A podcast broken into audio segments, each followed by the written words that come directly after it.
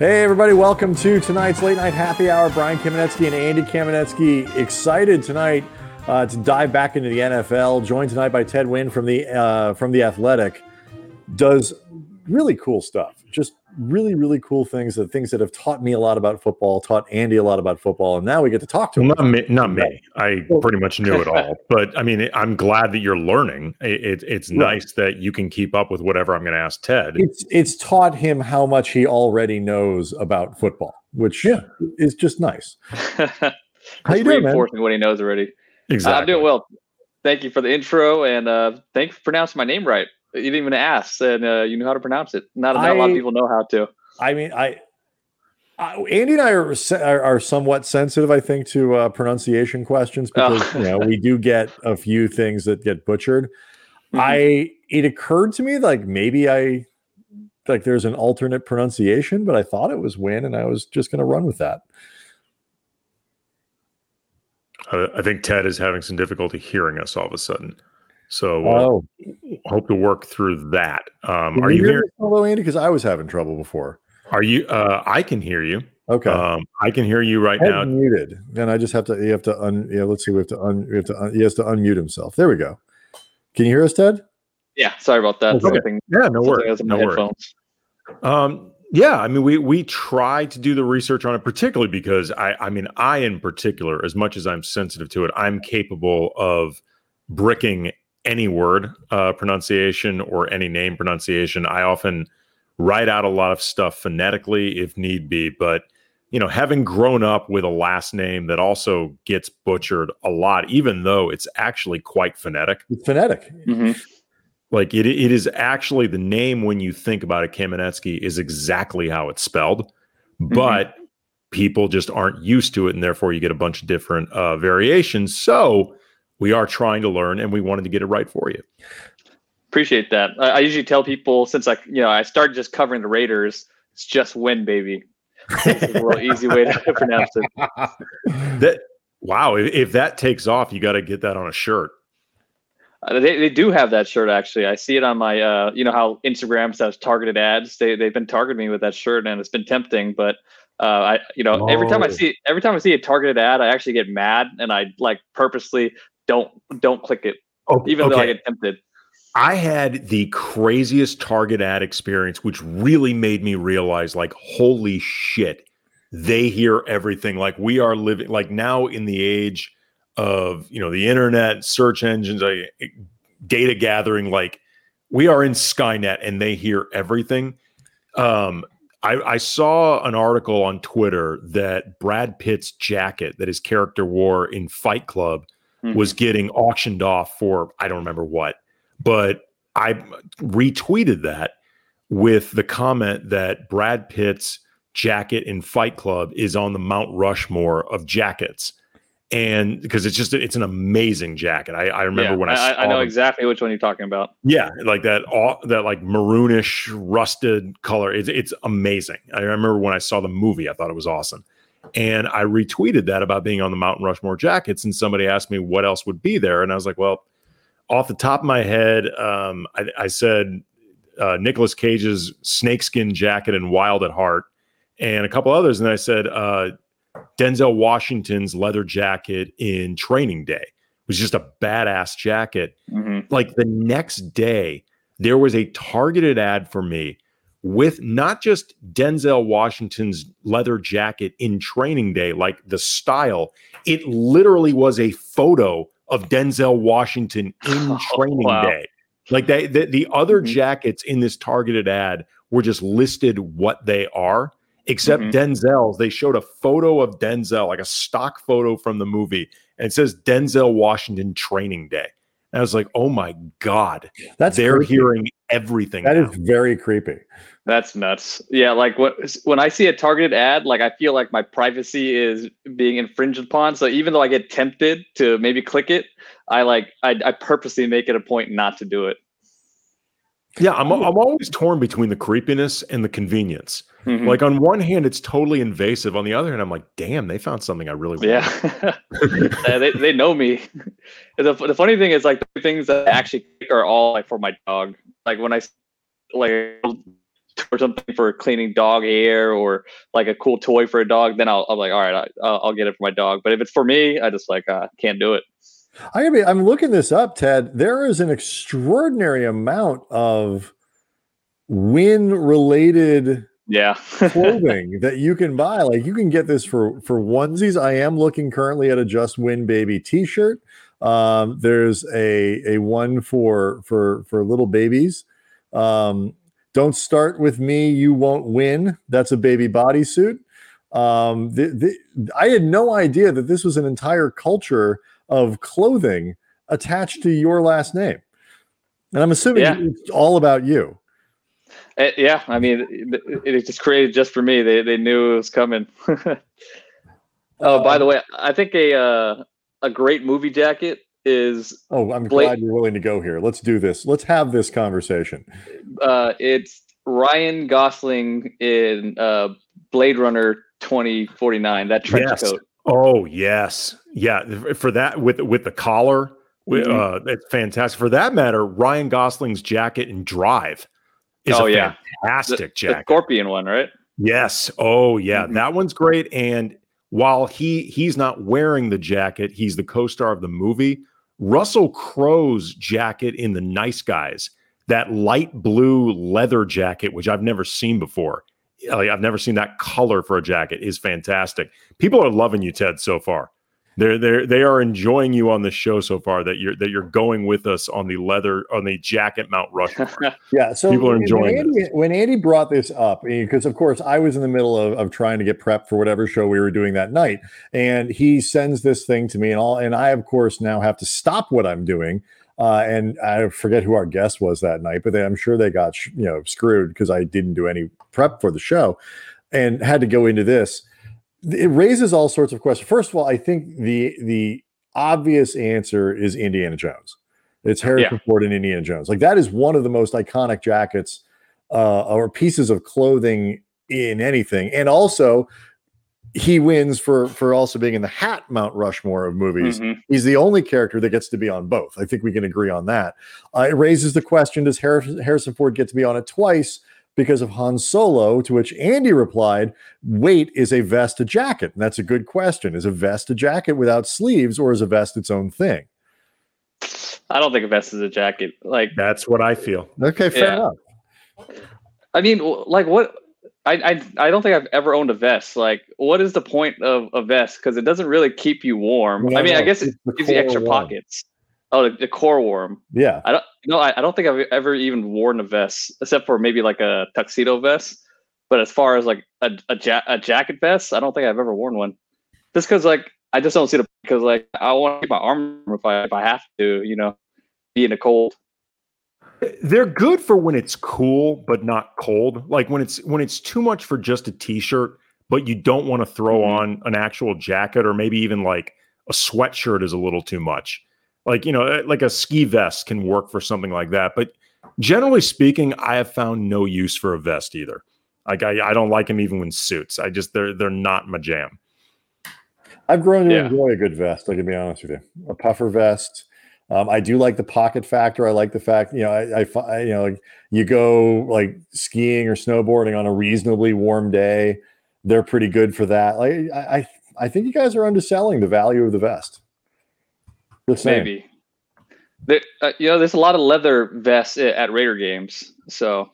Maybe yes. I didn't get one of those. yeah. you, uh, d- the other question I think the, that was really important is, do does Eddie Murphy's uh, jacket in Raw count? Like, it's a movie, mm-hmm. and it's one of the most iconic pieces of clothing, I think. I mean, everybody knows what that was, very period.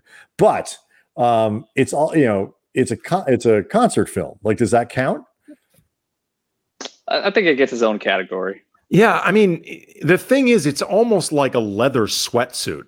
Like it's mm-hmm. it's it's borderline not a jacket, because it it, it wouldn't work if it's, it even it's a, works. It is a leather tracksuit. You're exactly right, but it's yeah, I mean, like it's kind of like the leather version of Al Davis, since we've been talking about yeah. the Raiders. Like it's it's a very specific thing, um, and, and you know, I think it's fair to say, while it may be iconic, it has aged exceptionally poorly. I didn't say I would wear it today. I'm just saying everybody knows what it is if you've seen it. That's all I'm saying. Yeah, and I mean, Al Davis also made like the, what's that thing called where it's a strap behind, you know, that holds your uh, your glasses on? Croakers. Isn't that what they're called? Croakies. Yeah. Croakies. Croakies. Okay. Al Davis made those iconic. Yes. Yes, he did. I've forgotten about that, but you're right. He did used to bust out the uh, the croakies. Croakers is much more uh, morbid. Yeah, it is. But look, I mean, you don't want your glasses falling off. That's, yeah. That's, I don't need glasses, but I need to get blue light glasses because I'm staring at the computer all day. I might have to get croakies to uh, to go with them and honor Al Davis too. That's and, and it's convenient. The amount of film that you uh, that you go through, that is a lot of time in front of the blue. Yeah, and then you know I'm I'm writing too, so it's like you watch the film, you got to do the the the, the, edit, the video editing, and then. Then, you know, that's the that's the easy part. Then you have to write on top of that. So it's just like during football season, it's just like four a.m. nights every, you know, till till till Thursday. Then I get to cool off a little bit.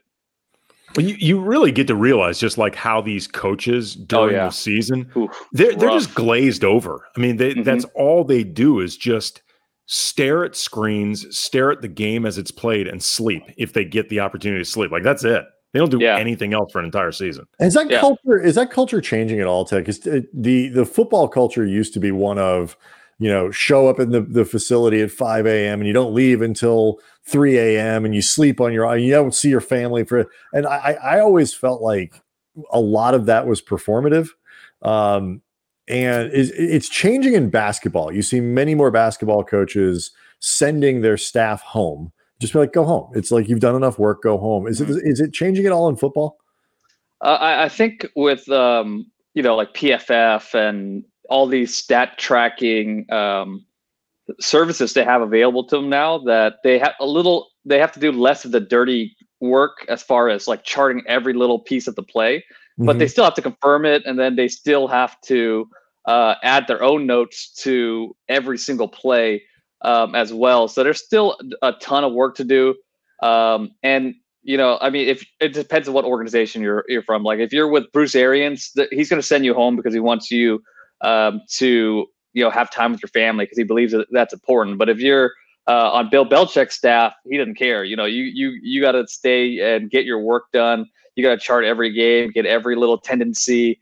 Uh, so it just depends on what staff you're on. And at, at the same time, if you're an entry level coach, you know, you're you're competing against these other guys, and you know, it, you're it, it, you don't want to be the guy that doesn't do the work and doesn't get noticed. Yeah, I, I, I, the football culture has always been odd that way um, to me. Just it it, it it just that's that's how it's always been. I it, there's so much that we want. You've done a ton of stuff that we really want to get into tonight. Um, And I, and do you want to start with the Rams? Or you want to start with, with Herbert? Because I, I wanted Herbert, to get it. Herbert is on my fantasy team, and the Rams are the are the Rams. So I mean, I know it's important to me, but what did you want to start with? Um, I was going to say let's start with Herbert because it's the most recent piece um, that that you've written. It's up on The Athletic right now, and it, it's interesting. One of the things you talked about was heading into the season. There, Herbert had pretty mixed reviews in terms of uh, confidence around the league, in terms of his potential, where he'd possibly end up getting drafted, you know, the type of quarterback that he projected as.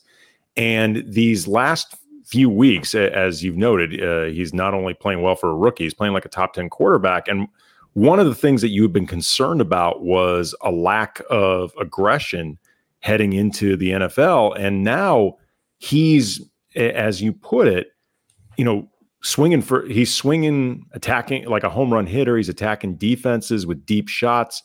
W- what is it that you think has allowed him to gain that type of confidence? And and how how quickly did you see something change in him? Um, you know, I I really wasn't high on Her- Herbert coming into the draft, uh, just because you know there were some accuracy issues uh, that I saw in his college film. And he just was not aggressive. Like he just, I mean, he did take some deep shots here and there, but other than that, like he, he checked the ball down a lot. Uh, he didn't look like he just had a good plan uh, when he was going through his progressions. And then, you know, all of a sudden he gets to, uh, you know, I first started noticing him obviously on Hard Knocks Uh, but like, you can't really trust Hard Knocks just because, like, you know, they're editing all this stuff. Uh, but like, he just looked really smooth. He looked like he was poised. He looked like he was handling all these calls, right? Like, you didn't see him fumbling around with c- calls in a huddle. Um, and I was like, okay, I mean, maybe there is something there, but again, this is Hard Knocks. Maybe they're just editing this stuff. And then he, then he comes into that game in Kansas City, uh, where he did not, he wasn't expected to be the starter there. Like, you know, he, Tyrod Taylor was supposed to be the starter coming into the game. And then he had that freak out accident right before the game. And then Herbert comes in and he just looks like, you know, he's running the offense extremely smooth. Like he, there was, I mean, he, you know, he, he's going to risk some, uh, he's going to throw some risky passes, but I was just really impressed at, at how poised he was, especially with no practice. Uh, against the Kansas City defense, who is actually one of the top defenses in the league. And then he continued that play. And then when he when he had that big game against the Buccaneers, I was just, you know, I was blown away by by his performance. And then he, he leads the Jaguars back from um, that that deficit and, and wins that game. Uh, but I, I think what just um, what really helped him in N F L is he has uh, a good system that he's in. Um, he's he has a good coach in Pet Hamilton, who's really helping him develop his uh, his footwork, his uh, his fundamentals, his reads, and and then now he has weapons. I mean, when he was at Oregon, his um, his last year, he, only one, one of his receivers got drafted, and then he got drafted in the seventh round, and he eventually got cut. Uh, so now he's with the, the Chargers, who have pretty good weapons. He has Keenan Allen, he has Hunter Henry, um, Guyton runs a four three, and you saw some of that speed against Jaguars. Uh, so he he he has a system that makes sense that he could develop in, um, and he has weapons around him now. And I'm, but I'm, I'm still stunned by the contrast of how unaggressive he was at Oregon and how he's playing now, where he, you know, anytime he, he even gets like a, a, a chance to throw deep, he's going to do it. Yeah. I mean, like the, the throw he made, I think it was last week. I, I completely lost the ability to keep track of time, but the, the, the throw he made to Guyton, the seventy yard touchdown pass. Yep, that was last week. Yeah. That was, that was just, I mean, that was a dime. Mm-hmm. And, like, that's obviously a great throw. Um, what what is the you know what is the the, the thing though when a, when a rookie quarterback comes in, because Baker Mayfield like kind of lit the, the world on fire early in his career, whatever, and has struggled a little bit more since. What is the thing with quarterbacks where you can tell whether or not it's early, people don't have enough tape, they haven't learned tendencies, whatever it might be, versus no, really the guy is this good? Uh, well, some encouraging signs is uh, when you look at his um, his stats under pr- like when you look at a quarterback's uh, performance under pressure, that's a, actually a very unstable metric because uh, your play under pressure could vary from year to year, even for the really good quarterbacks. So you don't want to look at that too much or put too much stock in those stats. You want to look at how he performs in a clean pocket. Uh, that is a, a stat that carries on uh, from year to year, and is, can, you could be very consistent in that. And he's right now he's uh, his passer rating is thirteenth in the league, I believe, when he has a clean pocket. So that's pretty good for a rookie. He's third under pressure, which is a good sign. But again, you don't want to put too much uh, stock into that. And also, he's not just getting protected by a bunch of play action. Like there's a lot of good coaches out there right now that are protecting their quarterback and scheming up throws with uh, with them. Uh, with play action, he's actually a little worse throwing play action than he is in a, a normal straight drop back game. Uh, a lot of his production is coming from a straight drop back game, and that's hard to do as a rookie, and he, he's doing it right now. So those are all good signs that he might be the real deal.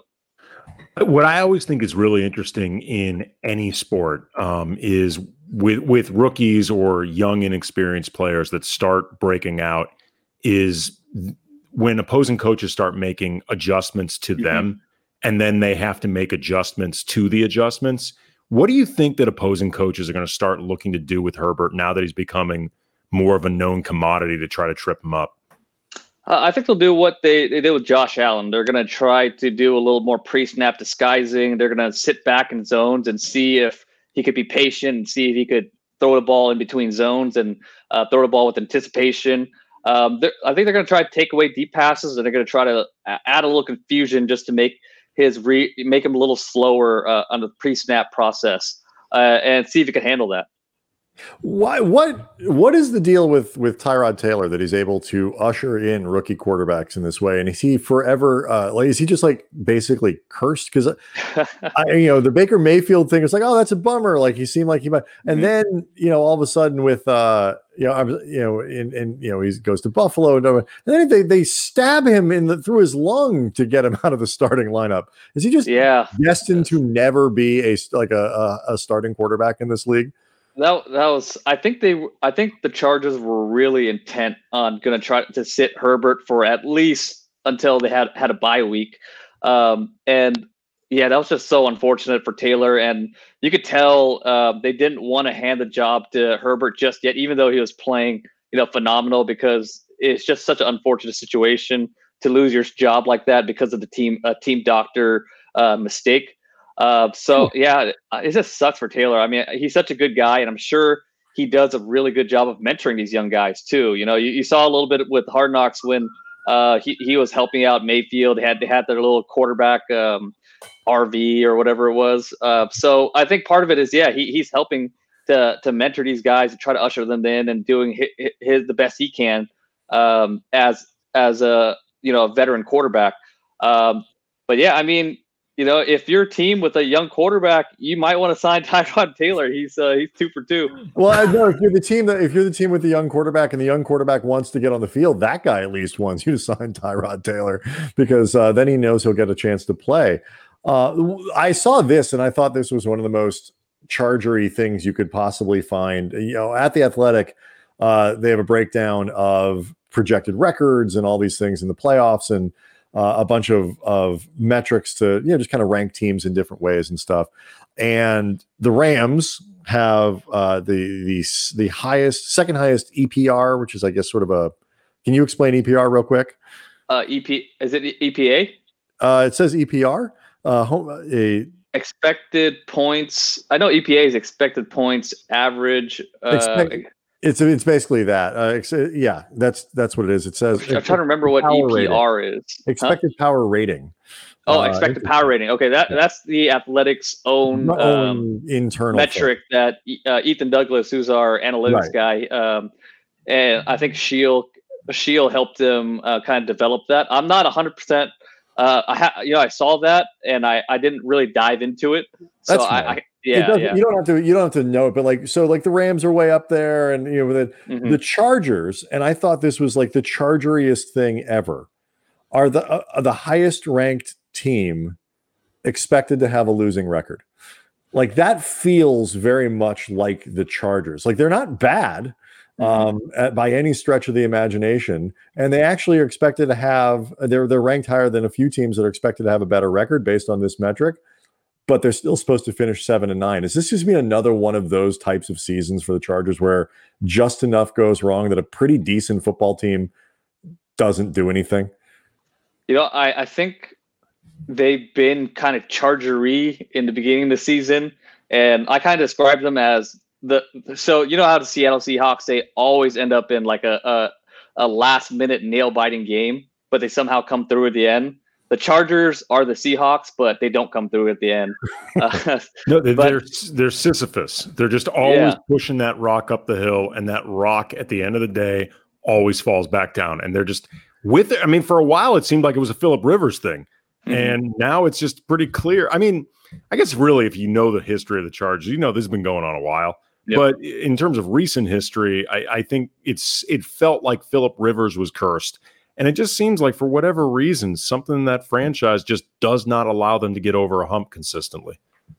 Yeah, it's just, I mean, they, they play bad teams and then it'll be a nail biter and they lose at the end. They play really good teams, it'll be a nail biter and uh, they lose in the end. So it's just, it's a mystery. Um, I mean, a lot of it has to do with how, how banged up they are year to year, like every mm-hmm. single year, like their stars just, you know, injured out for the year before the season well, starts. Clearly they have a problem with the team medical staff. They've got a doctor who stabs people through their lungs. Yeah. I mean, do That's better. Rough. Yeah. And, you know, I think um, Herbert, I mean, if Herbert's the real deal, they'll probably get through this. Uh, I mean, get through, maybe end this curse or whatever it is. Uh, but their offensive line is, is really bad. So, I, you know, I'm a little concerned for Herbert's health, too, because they have one of the worst pass blocking offensive lines. And obviously Herbert, he, you know, he wants to attack deep, but it takes some time uh, to attack deep, and he's going to take some hits. Uh, so that they they have to find a way to protect him moving forward. Okay, uh, Brian had mentioned we did want to get to the Rams, and mm-hmm. th- they're five and two right now. Their next five games are against a better than at least I expected Miami team with Tua about to get that start. Then Seattle, Tampa, second time against the Niners, and Arizona. It's a pretty tough slate. They've only beaten one team above five hundred, the Bears, and while it was mm-hmm. a convincing win, I am not convinced the Bears, the Bears are not a good team. The Bears are not good. What's your? What are some of your biggest impressions of the Rams so far? Um, I think, you know, I, I think um, Sean McVay has done a good job of kind of evolving his offense. Um, I, I thought last year he, you know, after they lost that Super Bowl, um, they kind of every team kind of had a blueprint to stop the stop the Rams. They they want everybody's running that six one tilt front um, that. Bill Belichick ran against them, and they had a lot of trouble with it last year. I mean, you know, everybody was copying that blueprint, and part of it was their offensive line wasn't very good. Um, and, and this year, watching their offense, they, they do have a lot more answers against that six one, and, and it's working. Their offensive line is better. Jared Goff is uh, playing well. Uh, but like you said, they, they haven't really beaten anybody that um, is good. So uh, I'm curious to see how they play against some of these better teams. Uh, I think their defense is le- legitimate. I don't think they're a top five defense, but I think they're a top ten defense. I think uh, their new defensive coordinator, Brandon Staley, is really good, really intelligent guy, um, and, and he's doing a good job there. And it, you know, they're doing a bunch of interesting things with uh, Jalen Ramsey. They're moving him into the nickel, uh, so he, he's making an impact that way. Um, but I mean, this I think this is a very top-heavy roster, especially on defense. They're relying a lot on Aaron Donald and uh, Jalen Ramsey to make plays. Um, so, you know, they have some young players, and they need some of those young guys to step up, because I don't think it's sustainable to have uh, Aaron Donald and Jalen Ramsey carry so much of the load. You you guys break down. You you wrote a, a feature with Jordan Rodrigue, who we love having on the mm, show. She's Just, great. You know, we learn so much about uh, football. We'll tweet this out. It's, you know, it, it's a great breakdown of what the Rams are doing defensively. I'll be honest. I Be- given who they. Uh, say, between what you've taught Brian and what Jordan's taught Brian, he didn't even have to watch. Like, he didn't have to know anything. I first of all, I thought uh, football was round uh, up until this season, uh, but it turns out it's not. It's shaped differently. But like you guys have Brandon Staley's uh, defense broken down in in ways that are really, really uh, easy to understand and, and let people know what's going on. Um, particularly with what they're doing with uh, Jalen Ramsey and how they, you know, you make an interesting comparison with yeah. what Sean McVay does offensively. Can you kind of break that down a little bit to give people an idea of what makes Staley's approach unique, particularly in how it relates to Ramsey? Uh, yeah. So, you know, with Sean McVay's offense, it's, it's based on uh, the, everything looks the same until it doesn't, right? I mean, everything looks like it's going to be outside zone until Goff pulls the ball back, and all of a sudden they're taking a deep shot play action um, throw, and or maybe he pulls it back and throws a screen. So it's just based on deception and everything looking the same right at uh, you know for the first few seconds of snap. Um, and there was an interview a few a few uh, maybe a couple of years ago where McVay said uh, Vic Fangio was a guy, a defense coordinator he had a lot of trouble with, and one thing that Vic Fangio does is his defense looks exactly the same pre-snap, um, so it's hard to read. They just kind of stay in this cover four shell, and from that cover four shell, they can shift into cover three, cover one, cover two, and it just creates a little bit of uncertainty. And what he did was he hired um, Vic Fangio's linebacker coach to be his defensive coordinator, Brandon Staley, and that's what they're doing now. They're creating uncertainty before the snap, making things look the same. And, um, you know, with Cooper Kupp in the Rams offense, he's inside uh, in the slot. He does a ton of things. He could, um, you know, he, he runs those jet motions. Sometimes he even gets a handoff. He's uh, one of the best blocking wide receivers in the league, and he runs all sorts of routes from that slot position. Uh, so by being inside, being closer to the ball, he really shows off his versatility. And that's kind of same concept that they've used with Jalen Ramsey. By moving him closer to the ball, he could blitz. He's part of the run fit. He could guard tight ends like George Kittle. Uh, and when they need him to, he could move back outside too. So Uh, just like generally, just moving your best players closer to the ball and allowing them to make a bigger impact that way. Does that help them? You talked about the roster. Sorry, Andy. You talked about the roster being a little bit top heavy. Is that one way to kind of address that, to sort of, you know, you maximize Aaron Donald up front, you maximize Jalen Ramsey in the back, and you that helps paper over any other issues uh, from a depth standpoint that you might have? Yeah, I mean, you're just moving your best guy uh, closer to the ball and maximizing his impact that way. Um, and, you know, I'm not saying that the the rest of the Rams defense is, is trash. They, do, they have some good players. They have, uh, I think they have some good safeties, uh, some good cornerbacks, but other than Donald and Ramsey, there's just no other uh, real stars on that, or at uh, the defensive side of the ball.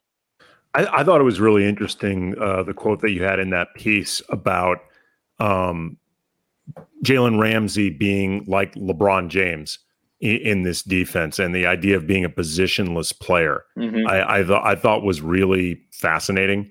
And it, it it's interesting too, because one of the things that your piece talks about as well is like the the lack of relative importance with middle linebacker on on this team. And, and you know, middle linebacker is traditionally thought of as, you know, one of, if not the most important position on the defense. You know, it has the most responsibilities. And it, it jumped out at me, for example, that John Johnson is, is the signal caller um, defensively, as opposed to a middle linebacker. And just, I, I was curious, just the significance of that and, and what that does for this defense, the idea of uh, de-emphasizing the importance of that middle linebacker. I, I think just the way the game has moved uh, towards more passing with, uh, you know, with less of an emphasis on the, on the run game. Linebackers just aren't, they don't make the impact that they, they used to. Um, and, you know, they, they have to be good in coverage, obviously, just because they get exposed a lot with um, these pass catching running backs now. Uh, but the, you know, the debate now is just in between um, who's more important, the pass rushers or, or coverage. And, you know, because the, the, the game now is to stop, to, to harass the opposing quarterbacks, uh, whether it's through the pass rush or, Uh, harassing them through just taking away their options. Uh, and, and, you know, that second level isn't just, they just don't make the type of impact that they, they used to, unless you have a really good linebacker, like, you know, an elite linebacker, like uh, Luke Kuechly, who retired. But um, unless you have one of those guys, they just don't make the impact that they used to. So, uh, you know, they're, they're, the other thing, on, you know, we're almost amazingly halfway through the season.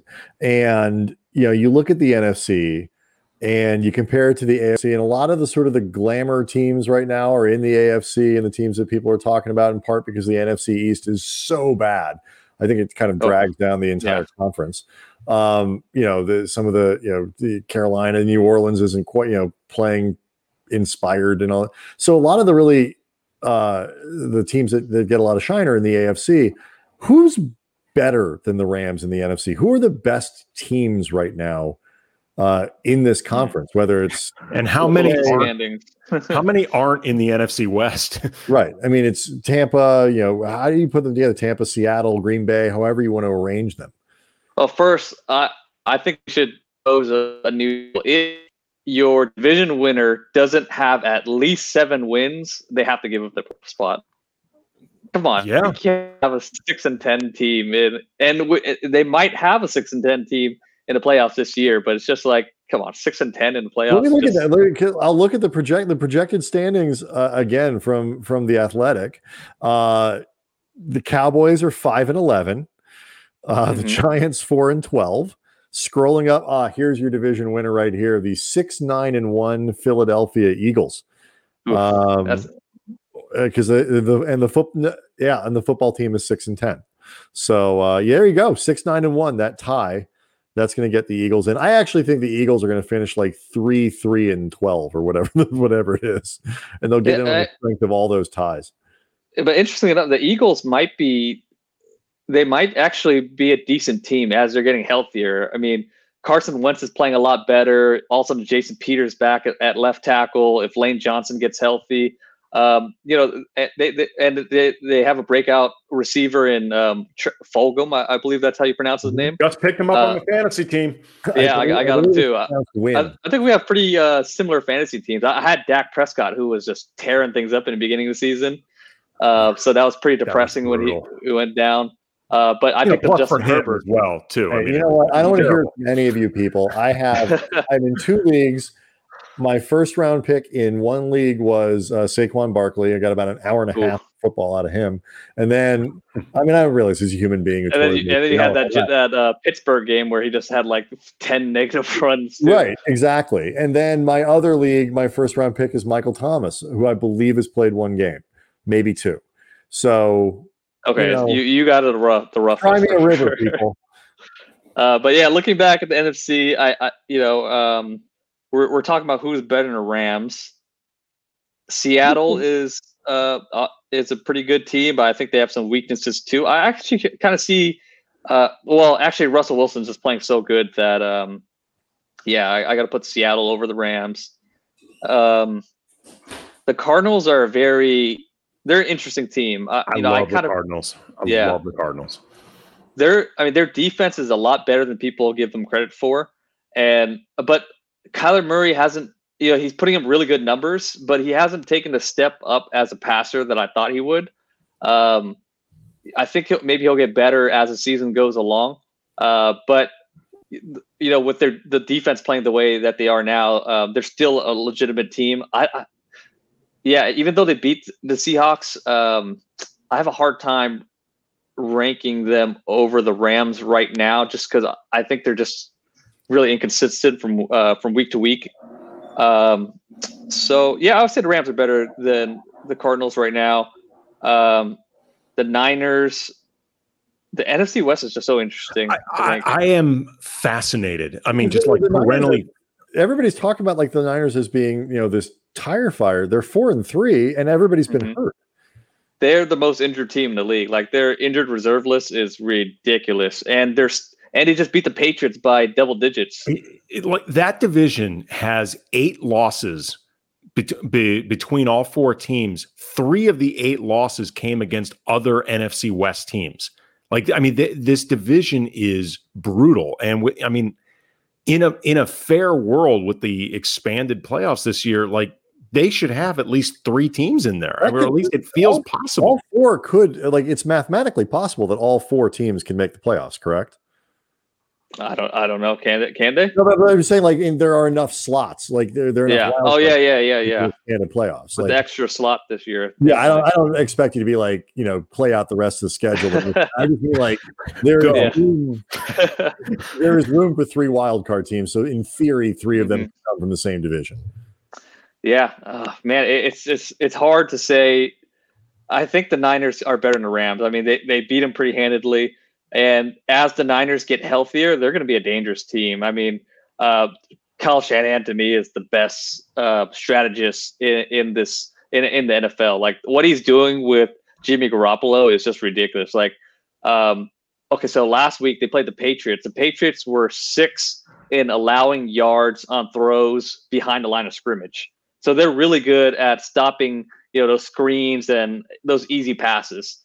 Um, The Niners put up one hundred three yards on them on throws just behind the line of scrimmage, which was the most yards on those type of throws in any N F L games this season.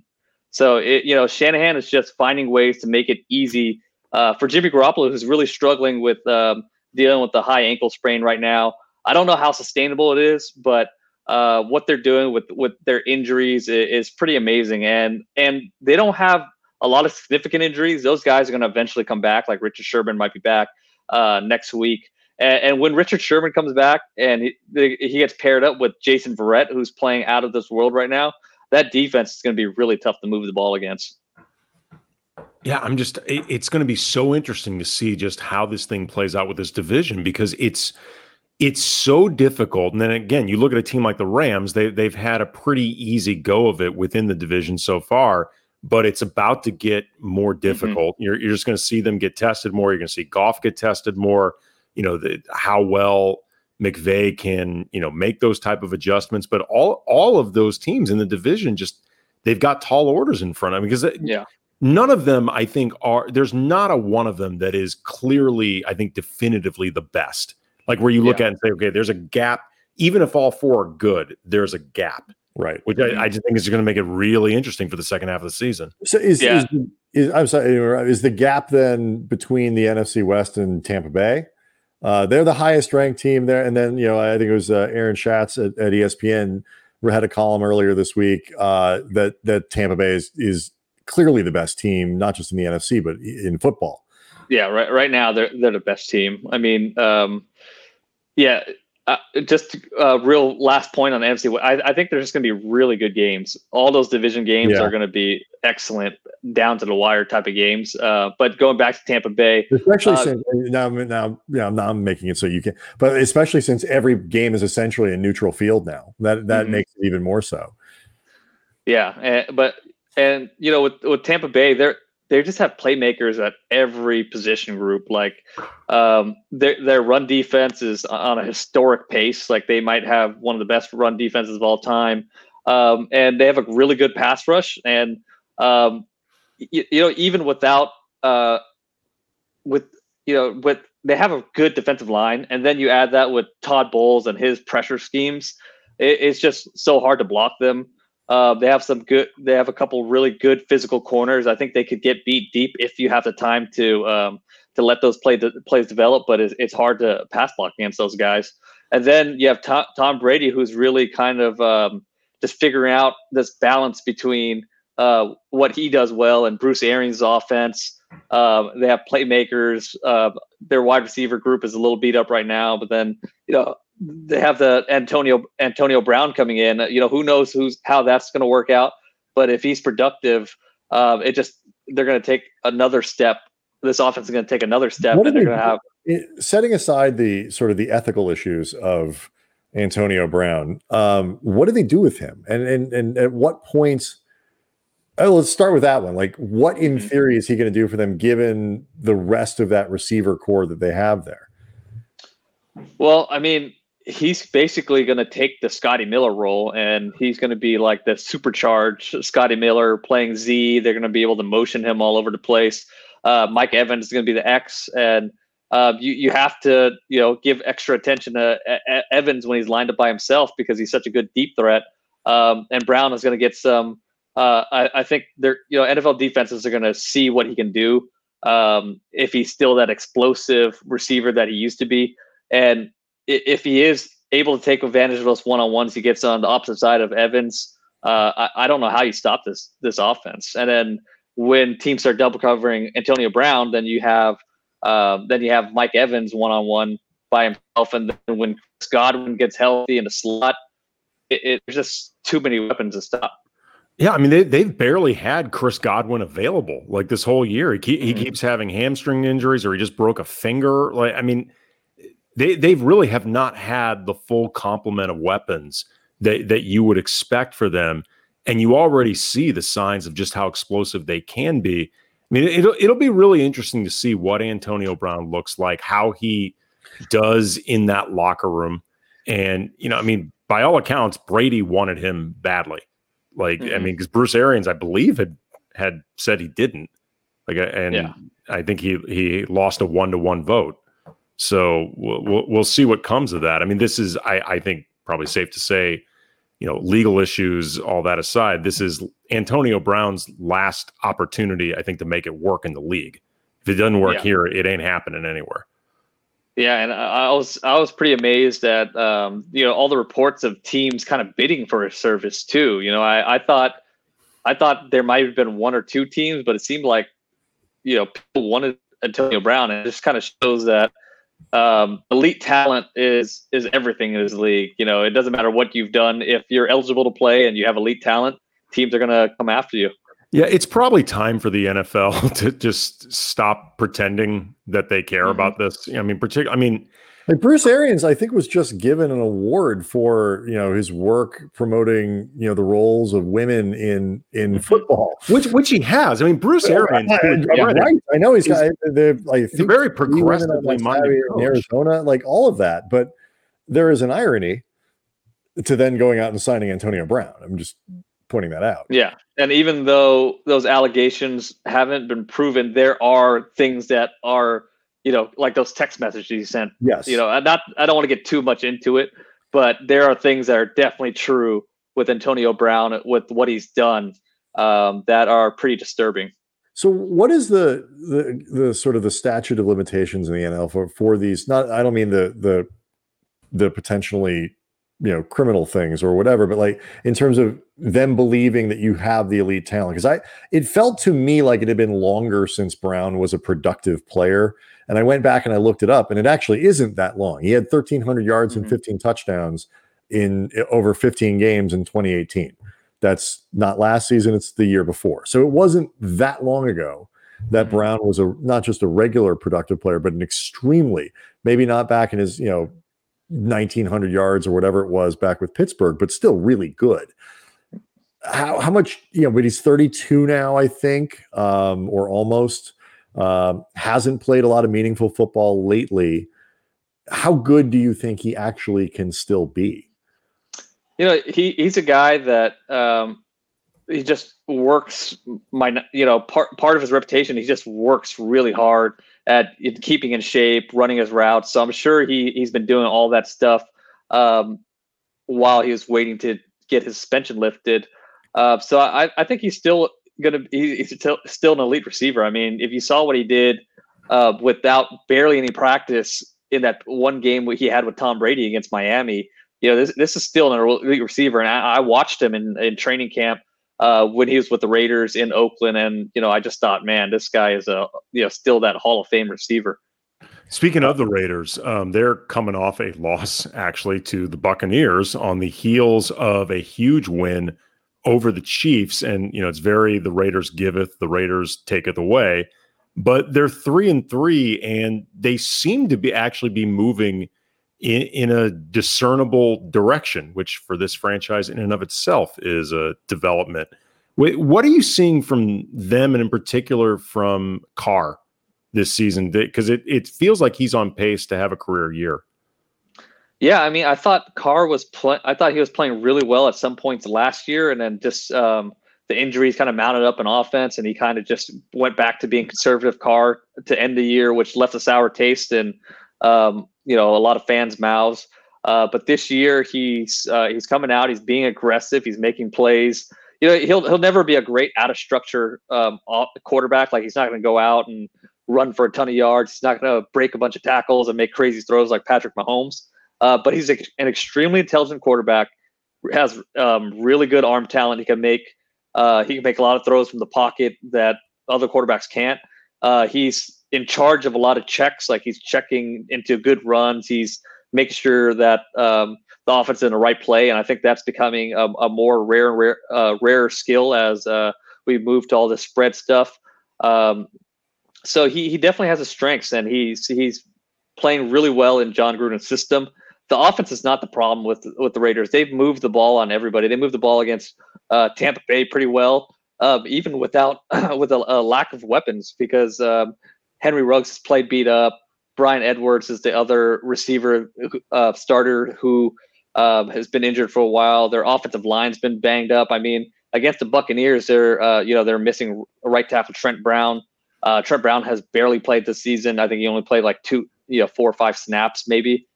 Um, besides that Kansas City game, he did, and he makes a difference. And you know the the Chiefs, uh, I mean the, the offensive line didn't even practice all week against the Buccaneers, so um, the the offense have, has performed pretty well uh, despite some really tough circumstances. Um, so, but this defense, the Raiders' defense, is just it, it's a mess, and that's why it's it's hard predicting them as a playoff team, even though they have some quality players and a really good offense. Uh, the defense is just ridiculously bad, and um, also, and, and, but they played some tough offenses. So, you know, John Gruden said this week that they're going to make some lineup changes, some schematic changes. I think what they're going to do is they're going to start blitzing and gambling a lot. Uh, so we'll see what happens with that. Uh, but the defense has to play better uh, for me to think that the the Raiders are going to be a legitimate playoff contender. The other, the other team that I really wanted to get into a little bit was was Cam uh, and and the Patriots, because I I learned this year that I didn't actually hate the Patriots nearly as much as I thought I did. I really just didn't like Tom Brady, um, and it turns out I didn't really like the Buccaneers as much as I thought I did. Uh, I just really don't like Tom Brady. Uh, so, but like Cam looked awful. He got off to a pretty good start. It looked pretty good. But what the hell has happened there? I mean, that it's really disappointing because I like him a lot and I wanted this to be a good year for him.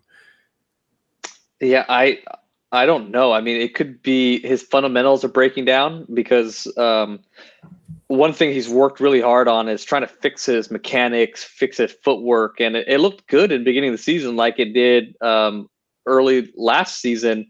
Um, but he, I mean, he just can't, it, it doesn't seem, it just seems like every time he's playing well and some sort of injury happens. And uh, it, I don't think they announced any sort of injury, but I mean, it just looks like he's playing hurt out there. Um, he's missing reads. He, and when he's missing throws, he's missing them by a lot, not just a little. Um, and he's not run, they're not running him as much. They're not using his legs in the read option um, like they were early in the season. So without the read option and the threat of his legs and him missing a bunch of passes, that offense has been a disaster. I mean, is, could it just be as simple as his body can't do this anymore? Um, I mean, he was playing at such a high level that the first two weeks that, um, you know, like I, what like changed from those first two, uh, two weeks, you know, an, like an I, extra six weeks. Yeah. I, I mean, I'm, not, I'm not trying that's to be true. snarky, yeah. but I mean, there, mm-hmm. it's like when, you know, Brian and I covered the last uh, three seasons of Kobe's career post Achilles. And, you know, there would be pockets of games where, you know, or a quarter where mm-hmm. Kobe looked like Kobe. Like, you know, he he could play seven minutes in a quarter and mm-hmm. look like that guy. And the problem was the other, you know, twenty-ish minutes, he just looked like a shell of a shell of himself. And you you just realized, like, it he couldn't do this anymore. And I, I think... What I, what I always re- remind people a lot of times is, you know, they'll they'll see an older guy and they'll have a really good game and they'll say, no, see, he's still capable of doing that. I'm like, he's no, he's capable of doing it in that game for a quarter, for like uh, for a quarter, but like a game, but not five it, games, not ten. It's yeah. really, really hard to do this stuff, you know, when, when you're healthy, much less if you're dealing with stuff. So this interesting comment from from the Nathan Mark, who, as you can tell, is one of our uh, listeners, viewers, who is not from America, uh, talking about Cam Newton missing guys by two or three meters. He's from New Zealand. Um, so I like the Abbey, by the way, fighting his uh, his bride with lightsabers. Got to start him young. That's love.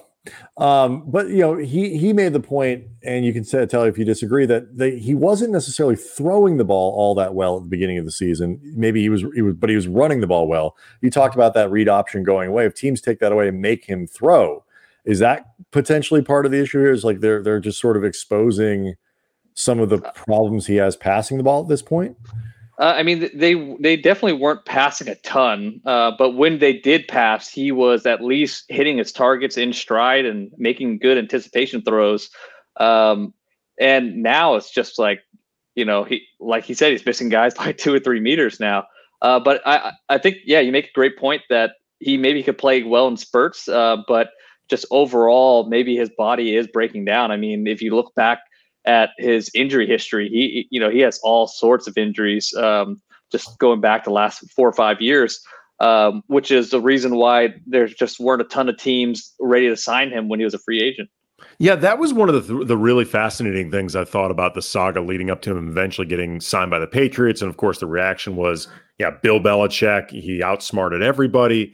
And you know, for as much attention as there there was about Cam's, you know, personality or, you know, however certain people regard it. And, you know, whether the idea that, you know, for some teams, he was too big of a personality, too big of a presence to bring in for a potential quarterback battle, because it's just, there's going to be so much attention on him. I, I think people had legit or, or, you know, there, there had been talk about just people being, people being nervous to sign him for reasons that had nothing to do with football. And I think we'd sort of forgotten about the idea of we have not seen him play a full productive season in a while. Like we just haven't seen it. Yeah. I, I think that personality stuff is overblown because it just seems like everywhere he, he's been, his teammates have loved him. Like, you know, his, his Patriot teammates love him. Like he, when he was scoring touchdowns, he was, you know, giving, letting his linemen spike the ball and celebrate and all yeah. those things.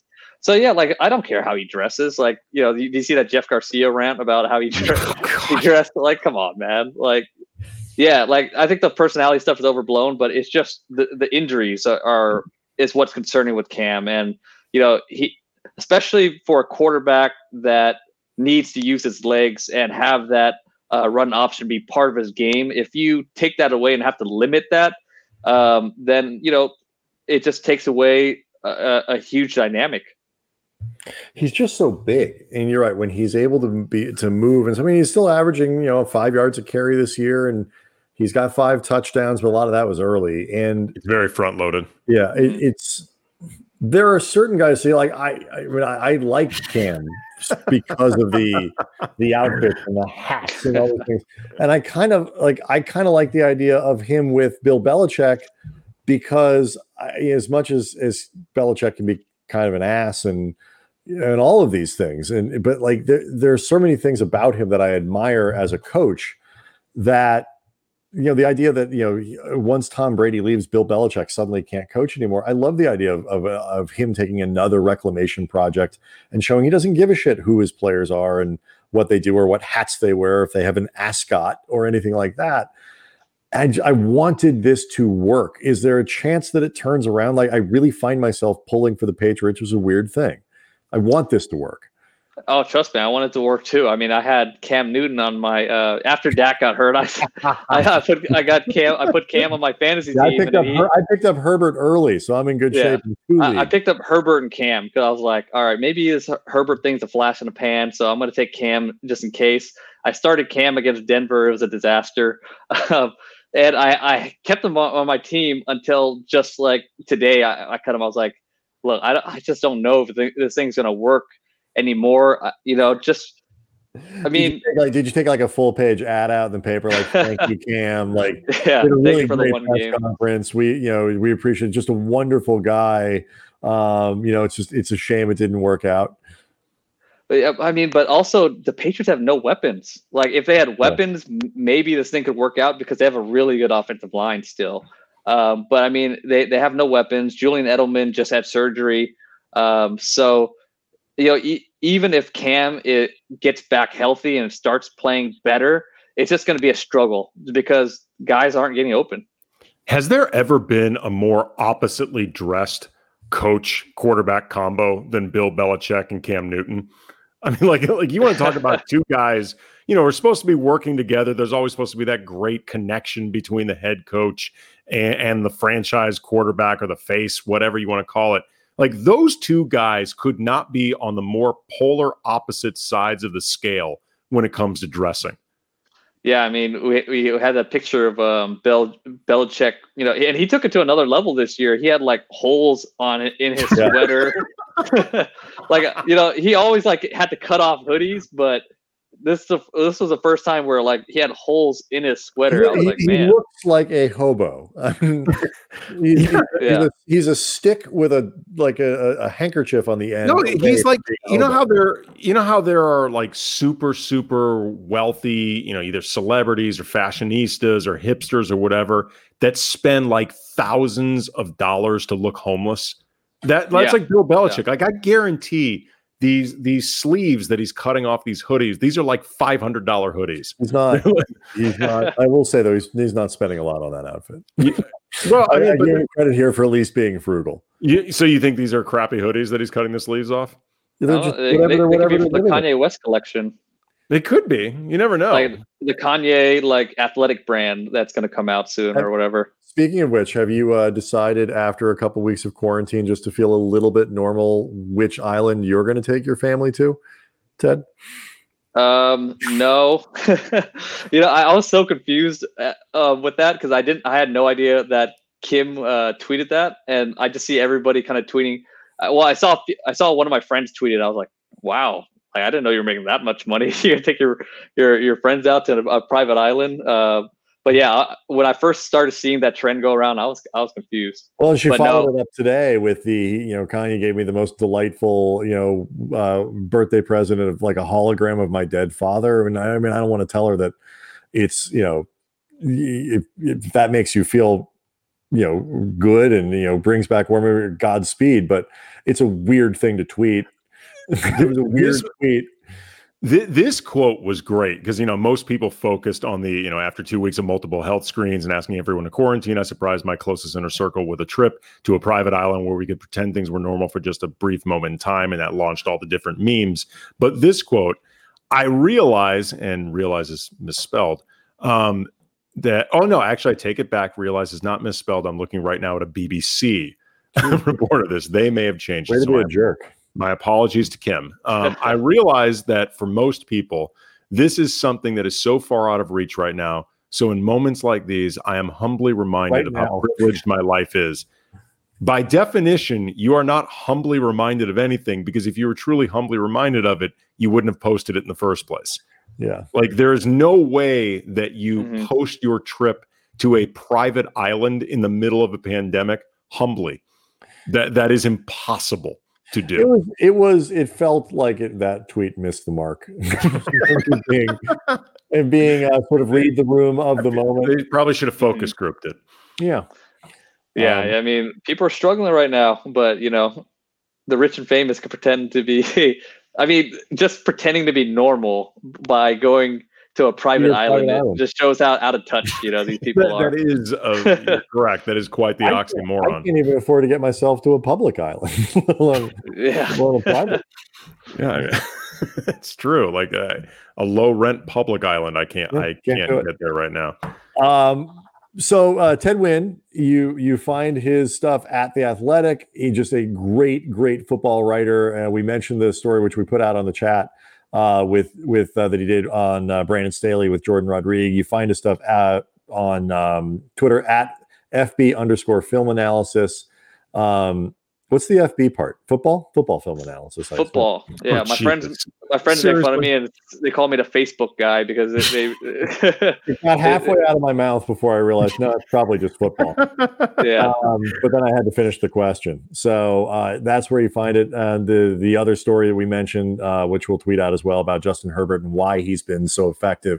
Dude, this was fun. We we've we've communicated a little bit over email and stuff, but never mm-hmm. have had a chance to meet. So this was. This is really cool. Thanks for giving us the time. We appreciate it. Yeah, no problem. Thanks for having me on. And uh, are you guys are you guys going to any Rams games this year? Not in person. No. I think they, they have a, a fairly strict attendance policy, the amount of people that they allow into the building. And mm. uh, I think it's it ain't us. And then uh, Jordan gets to leave and come back. And then Rich Hammond. Jordan, Rich Jordan can bring Rich. Lindsay Theory. Um, yeah. And then that's oh, okay. A lot of people have to be unavailable before Andy and I get that credential. So a lot of people. And I mean, the, the the Rams P R department, they're fantastic. They're wonderful. They're, they've been Pandemic. great to work not, with. Not exactly. Exactly. We're not taking it personally. They're terrific. Mm-hmm. Uh, tomorrow, Farley Elliott, uh, food writer and editor at Eater L A. We're going to talk a bunch of food with him and also some baseball. He's, he's a big uh, Dodger guy. So we're going to, uh, relive everything that happened over the past week when the Dodgers won the World Series. So that should be a lot of fun. Get your food questions ready. Um, we when we've had uh, different food guys on before, y'all have seemed to enjoy it. So we're doing that again. Yeah, Monday, Bruce Feldman. No show on Tuesday because the election, and I, I just can't handle that. And uh, so and then Wednesday, uh, back to basketball with Anthony Slater. So uh, we'll see everyone tomorrow night. Thanks again to Ted Nguyen. Uh, have a good night. Thank you, Nederland. See you guys later.